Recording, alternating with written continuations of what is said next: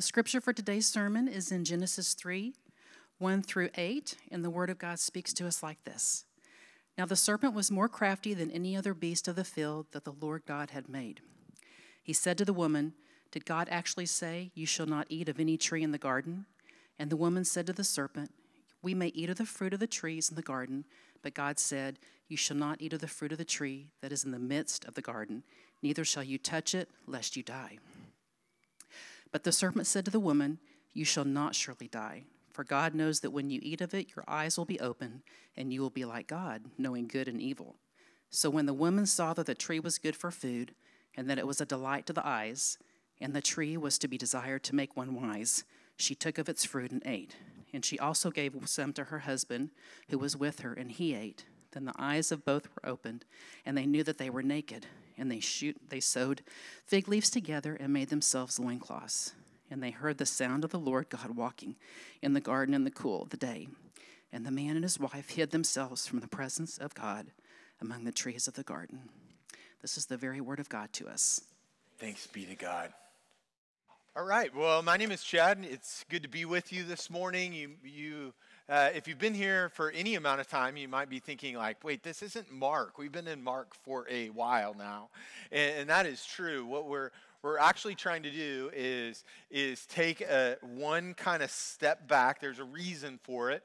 And, and, again, last week we had one of our other pastors here. He's generally downtown, and he preached through a, a passage in Mark around authority. Where does Jesus get his authority? And the people were asking this question of authority.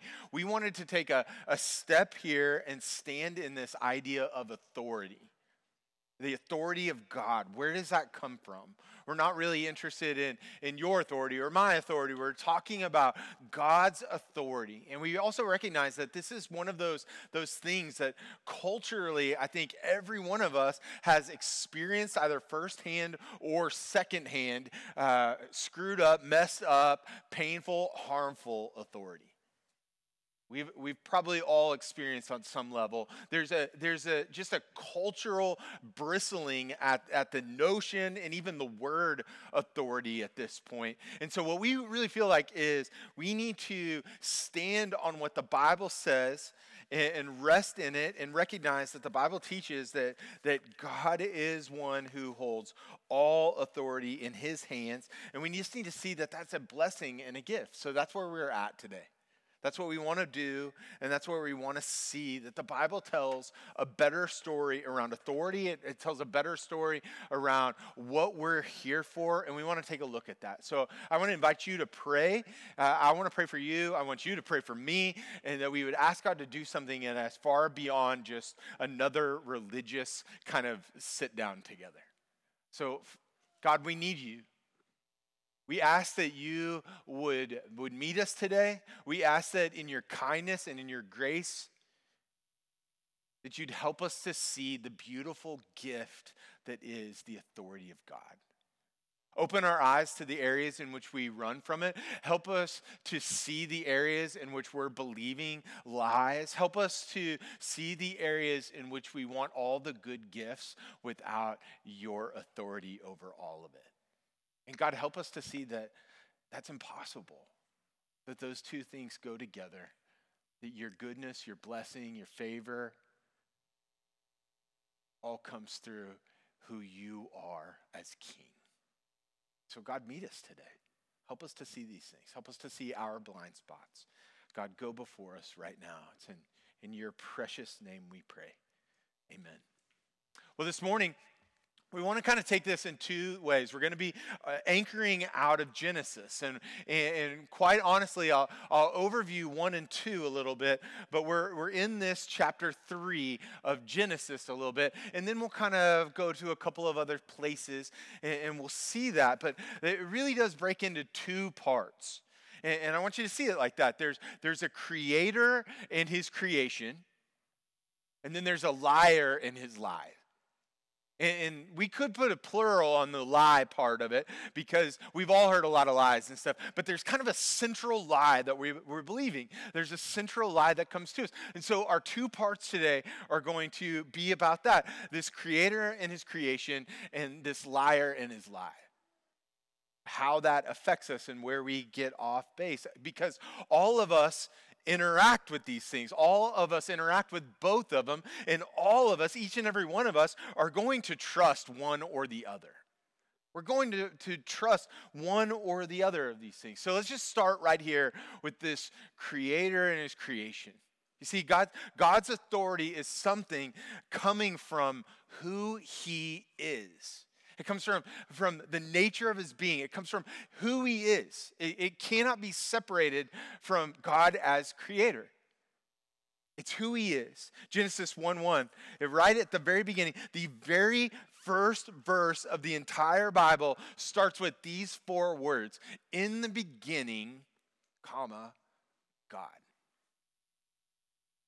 Like you've heard that. We, we, rush, we rush past that again and again. You have almost undoubtedly heard those words. You've seen them on some plaque or something, but just stop and think about what is being said.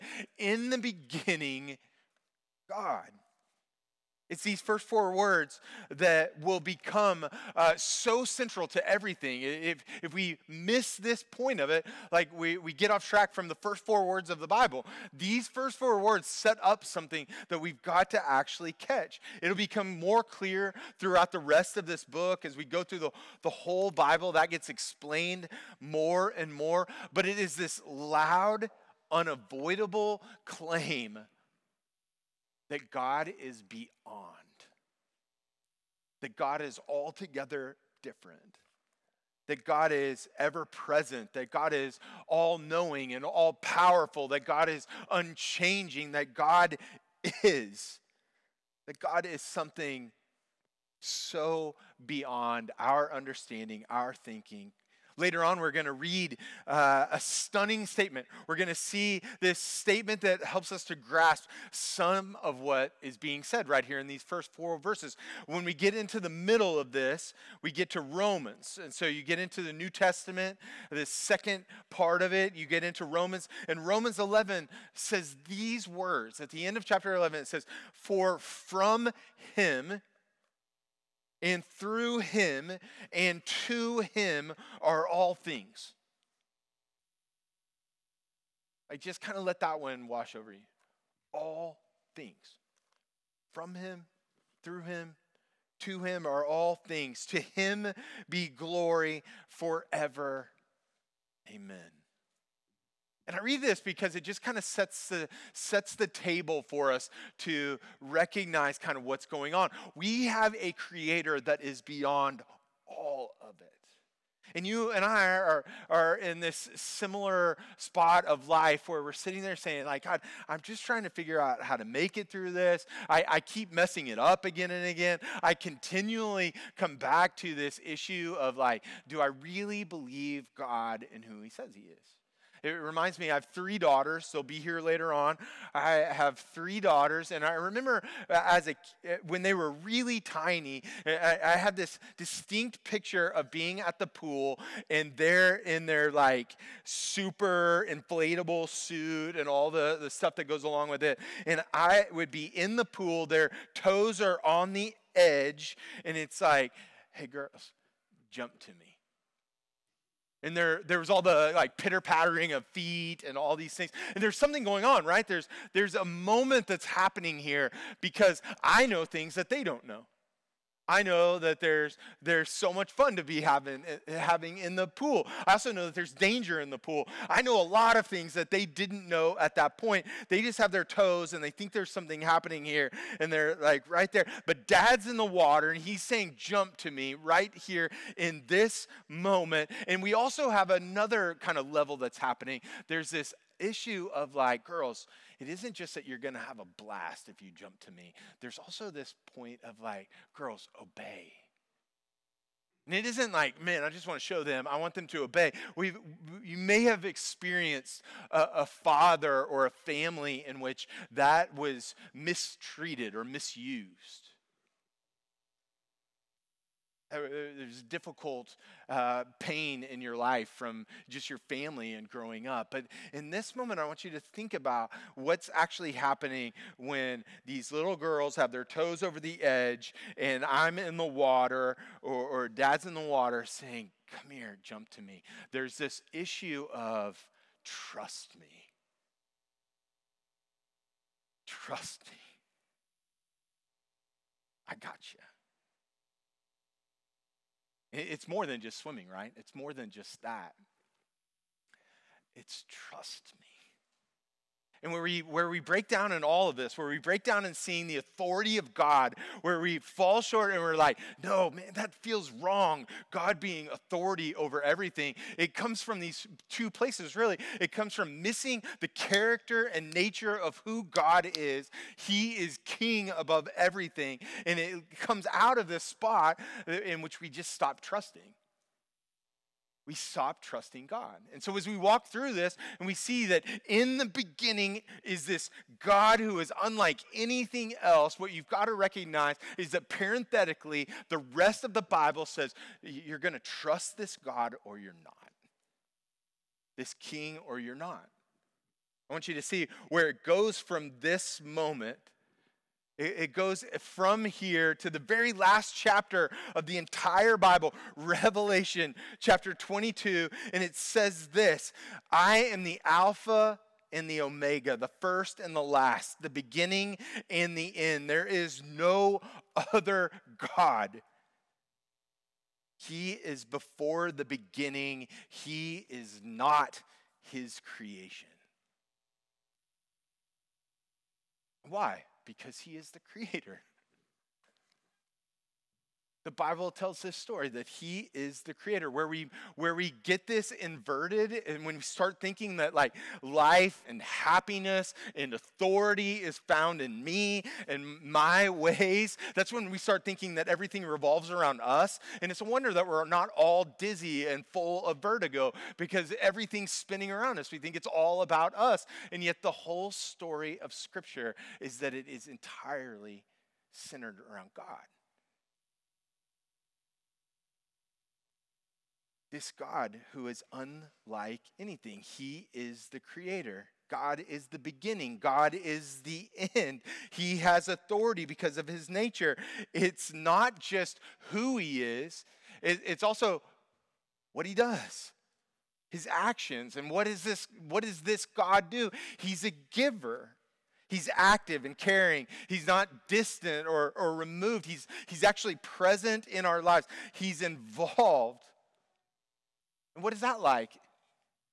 It's like a good father. This creator giver is actually described as a good father throughout all of it. The entire Bible shows this God. It shows this God. And so, back to that very first verse, back to those first four verses eh, Genesis chapter 1 In the beginning, God created the heavens and the earth. Catch this right here because we're, we're, we're getting building blocks. He is the creator, and we're the creature. We're the creation in this. Later on, the Bible will describe him as the potter, not the clay. this God is the potter, and that means we're not. We're not. He is the author. Think about that word. He is the author, not a character. He is the one writing it. We are the characters. And, and, and, so here is something so beautiful that we go flying past is that as you read chapter one, you see this refrain come up again and again. It says, And it was good. It's in, the, it's in the character and nature of what God is and what God does that we see it is good. These blessings flow out of it. Again and again through chapter one, you see it was good. When we reverse it, when we think we're the potter, when we think we're the author, or that by some stretch we're the ultimate creator and we're the center of all this, is when it all gets messed up. Every bit of this gets messed up. Chapter 2 gives more details around like uh, the creation of man and what that looks like. It, it says that God shared his image. The creation, people, human beings are these image bearers of God. This God is a giver of even his image. He shares his presence. He is present with them in the garden. He, he shares his authority. Now, he, he delegates that. They don't get total authority over everything, but he shares that. He's a giver of all these good things. They have authority over this dominion. And it was good. It was good. He gives them purpose. He gives them dignity. He invents pleasure and joy. This, this good God actually gives all these good gifts. It's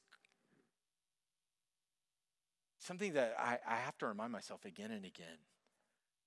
I have to continually like write it down and remind myself God's authority is not bad news. Because I, I, I find myself just like almost instinctively bristling at that. His nature is good. His, his kindness is overwhelming. And it is all through his authority and not around it. God gives himself ultimately. But this leads us to our second point, right? This leads us right into that second point because if the first one is there is a creator in his creation, the second point goes that there's a liar in his lies. And we read that right here in chapter 3. Pick it up right here, chapter 3, verse 1. Here's what it says Now the serpent was more crafty than any other than any other beast of the field that the Lord God had made. That word crafty is important. It's like it, it, tells you something. It's in contrast to God's character, which is not crafty. God's character is straightforward. God's character is, is this giver, this creator. And then in chapter three, we get this crafty one. God is a giver. This serpent is a taker. And what, what we'll see as we read through this is, is how that plays out. When we believe these lies, what we see is not freedom, we see bondage. We don't see joy and happiness unfolding all around us, we actually see pain. We don't see a bigger world, we see actually a smaller one in all of it. Later on, the, the serpent is described as the father of lies, the accuser, the destroyer that will come out. And the, the serpent's approach right here to Adam and Eve is centered around distorting God's authority. He wants to get them to question who God is, he wants them to question what God has said. He's just going to distort what they know to be true and to stop trusting God. Now, full stop. We're not just talking about Adam and Eve anymore. We're talking about the lies that you and I believe. We're talking about all the ways in which uh, I start subtly to believe these things in my head and that during the week I, will be sitting there and think some of these same things. What I want you to see is how the serpent in this passage, the crafty one in this passage, the taker in this passage actually uh, leads them through four distortions. And these, these four distortions are, are, are big for us because they're, they're really, they're like over the top of everything and they're probably for that you have experienced and maybe are experiencing now to one degree or another. Just this week, when I'm thinking about it, just this week, when I'm sitting here in this, I start to recognize more and more the areas of my heart where I can sing and I can pray and I can read God's word, and yet I'm like, this week, I fell for that one. This week, I fell into this. And so I want you to, to, to see that with me. Here's the first one God's authority is presented as, as more restrictive and burdensome than it really is. It's more restrictive. It's said to be more restrictive than it really is. It's like this undue burden that's put on them right here. Notice what it says eh, as we pick it up again in verse 1. He said to the woman, The serpent said to the woman, Did God actually say, You shall not eat of any tree in the garden? Just think about that. The, the, the subtle twist that's right here. This idea that it's more restrictive. God, God really say that? Eh, just think about the, the condition where they are. They have a whole world of yeses all around them and one no. And how quickly it can shift to God's trying to keep you from fun. This restriction that you're under. How quickly up becomes down. How, how quickly wrong becomes right. How, how quickly friend becomes foe. How, how quickly the, the giver becomes the one who's trying to hold back from you. This distortion that comes out right here in it. That God's kindness is presented as cruel and withholding. Did he really say that? That God is somehow unreasonable in this, uh, to surround you with, with fruit that you cannot eat. did he really say that? You can have whatever you want to. That somehow God is anti pleasure, that God is anti joy, that, that God is uh, like trying to keep you from fullness. Did he really say you can't have that? And if we just pause right there, we would have to say, like, where are you entertaining this same distortion?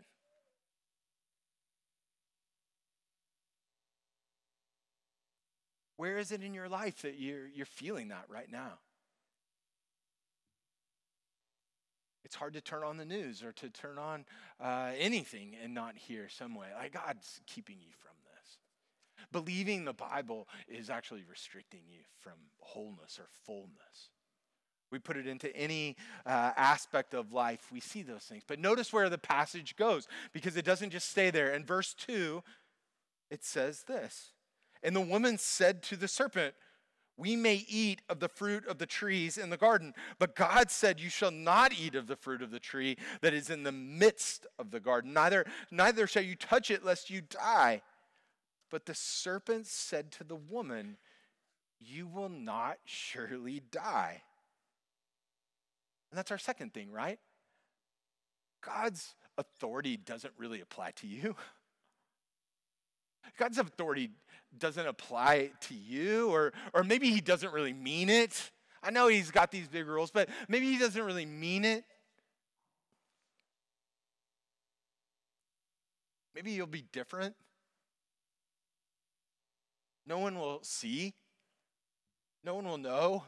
No one will be hurt by this. God's authority uh, isn't that. It just see how it, it's more than subtle. It, it, it, it changes us. It changes our thinking. It flips everything on its head so quickly. And the second distortion is that we think that, that God's authority doesn't really apply to us. We might think that God's authority is limiting to us, but the second one is that God's authority doesn't really apply. I don't really need God's authority. That's for another time another place, another culture, another person, another situation. I don't really need any of those things. And then we get to this third one, this third kind of limiting piece, uh, which is God's authority is, is somehow limiting your potential. Like if you could just do that, man, there's no limit to who you are and what you could do. Uh, notice what it says in verse 5. For God knows that when you eat of it, your eyes will be open. You see, God knows that, and He's withholding from you, He's limiting you. God knows that when you eat of it, your eyes will be open, and you'll be like God, knowing good and evil. Hey, friends, what we're reading are the words of the liar. And honestly, what I hear in my head half the time are the words of the liar.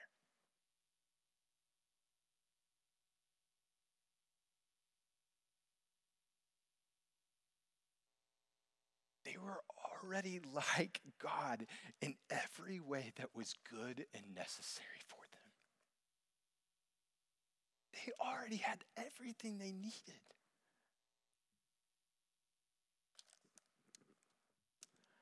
where are you?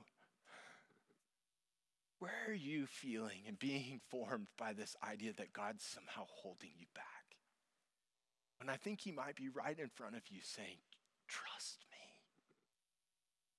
Trust me. Trust me with that situation in your life. Trust me with that fear that you're carrying. Trust me with that thing that you hope no one ever finds out about. Trust me to redeem it. Trust me to forgive you. Trust me to bring life and hope where you have lost all of it. Friends, God's not holding you back, He's not limiting you. He's actually this giver who wants to meet you in all of it. Well, it goes on. Verse 6, we see. So when the woman saw that the tree was good for food, and that it was a delight to the eyes, and that the tree was to be desired to make one wise, she took of its fruit and ate. And she also gave some to her husband who was with her, and he ate. You see, the, the lie is taken root. It's right there. This distortion that comes out again and again. Uh, we see, like, uh, God is, is actually holding you back. God's putting this burden on you. God, God's authority isn't for you. All those distortions kind of play out. And what we see here is this fourth way in which we're, we're being deformed is to think that, that the good life is found outside of God's authority that they somehow start to believe that, that they will have what they're looking for, that they, they actually would get something else, that the good life is found doing their own thing apart from God's authority. And so they want God's presence and they want God's good gifts. They want all of the garden. They just don't want God's authority. And maybe it's just for a moment. Maybe it's just for a moment that they have these feelings. Maybe it's just for a moment that I close my app and get away from everything. See, they think that the good life is outside of God's authority. They start to believe it, that God's authority is the problem, that ignoring it is without consequences, that they won't have anything to do, and that they can do their own thing and go after their own ways, and that is essential for their happiness. Now, just ask yourself, where is that being just poured over you every single day? It's easy to say, like, oh, media is giving us this, or social media, or, or other people in our life are saying that. Friends, like, what I recognize, I'm starting to recognize in my life, is it comes out of me. It comes out of me, this desire to, these lies. These are coming out of me because of just the culture that we live in. It's far worse. It isn't out there, it's in my own sick heart that keeps saying, I can do my own thing. I can do, I can do my own thing. But what we see right here is that they don't find freedom and they don't find happiness. Instead, they find bondage and death. They don't become bigger. In fact, they become smaller. Instead of more pleasure, everything is diminished. Everything is distorted. Instead of getting everything that they think they're going to get, what actually changes, it changes all dynamics of life. Work becomes a drudgery. It's filled with pain. What we see from this point on is that relationships become fractured. Even right here with these two, relationships become fractured. The, the, the whole purpose and picture of marriage, we could say, even right now, just looking around, gets turned on its head. Instead of being a picture of God's great love for his, for his people, so often marriage is just about getting our own needs met. And we start to believe we don't even need marriage, we can do our own thing. Sex without consequences. And we,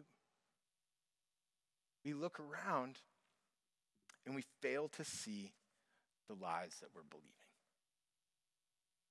We fail to see the lies that we're believing.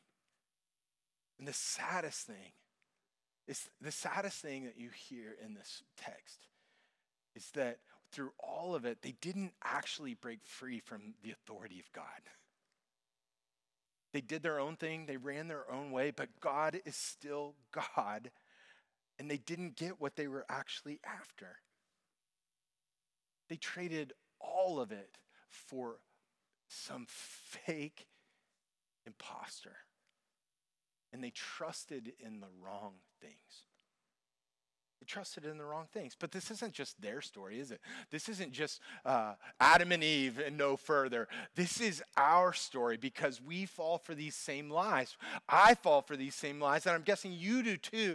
That we can go to church, we can read these words, we can sing these songs, and still not even recognize all the ways in which we're being formed by other things that we're being deformed from the image of God and deformed from the, the character of God and the holiness of God into thinking that God's somehow against us. And we start to believe it. Where are the areas in which you're starting to believe that God's authority does not apply to your life? Where are the areas in which you're starting to believe that God's authority is limiting you? Is holding you back? Where are the areas? Where are the areas in your life in which you start to believe that joy and happiness is found outside of God's authority? Where are those areas? If, see, friends, the, the Bible in the Bible, Adam represents all of us. It's through Adam's sin that all of us know sin. It's through this sin in which his acceptance of the lie is why we get to experience all these same things. The fallen world that we find ourselves in the battle with trusting God's authority is on us as well.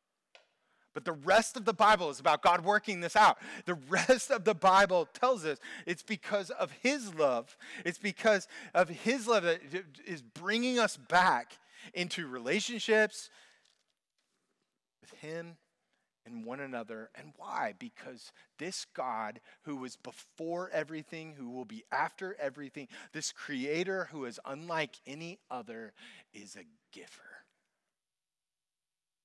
It doesn't just leave us out there on our own. It doesn't just say, do away with all of them. No, this God, this God whose character is unlike any of us, is not just taking, he's a giver.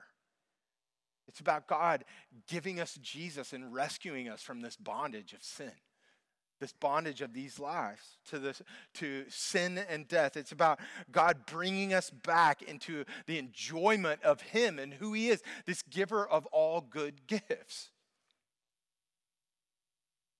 It's not because God needs us,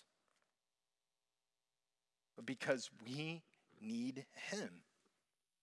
Because He loves us as a good Father. So you see, what the Bible talks and shows is that Jesus is the better Adam. It's through Adam's sin that all of us have experienced sin, and it's through Jesus' perfect life and sinless death that we can experience peace with God again. That's where, where it comes from. And Second Corinthians tells us this For our sake, he made him to be sin who knew no sin, so that in him we might become the righteousness of God. You see, what we're talking about is God, the perfect Father, right before you saying, Trust me. Trust me that it is in this authority of God's that you find joy and life and opportunity and fun and delight and everything. There's no limiting factor to it. It's God standing right before us, this perfect Father, saying, Trust me. It's God, the giver of all good things, bringing beauty from brokenness, giving hope where there's hopelessness, giving peace where there's war. It's God bringing those things. It's God, the author and perfecter of our faith. It's this God moving with authority in, perfect, in perfection towards you and towards me. It's God who, who blesses and brings hope, not apart from his authority, but actually through his authority. And so, friends, I simply ask, where is it in your heart? Where is it in your mind? Where is it in your life where you might be entertaining these distortions? You might be entertaining these lies. Where is it that maybe they've already taken deep roots in you? Where is it that you're wrestling with the idea that God's actually trying to hold you back or limit you? Where is it where you struggle to trust God. And I bring this up because I need this, because for us to be people who are following after Jesus, all of us need to stop and say, I know where I'm at. I am the clay, I'm not the potter. I am the creation and not the creator. I am not the author. I'm a part of this story, but I'm not the one. I'm not the one with all authority. And I need to stop trying to act like I am and say, God, you over the next few weeks, in March, actually, we're going to start a, a, a, season in our community groups where we're wrestling with this very thing. We're going to have a, a, time in our community groups where we're wrestling with the authority of God in the ways in which our world has just turned it on its head where we think that the authority of God is somehow these types of things. And we'll wrestle with it as the body of Christ in our community groups. And we're telling you about it now so that it, whether you're in community, we hope that you'd be a part of it and you, don't, you start thinking about it. But if you're not in one of our community groups, that you would jump in. And so in March, we're going to start having these conversations. We're going to start praying about it. We're going to start looking about the ways that we have been formed and deformed by these lies. After the service, uh, Derek, some others will be back here at the community group table. Feel free to go back there and ask, ask about this. Feel free to go back and ask about uh, how to get involved in a community group and what that looks like. But we don't want to just uh, say something and then walk away. We want to actually take a deep look at the ways that we're being deformed by these lies that we're believing. So I want you to pray with me.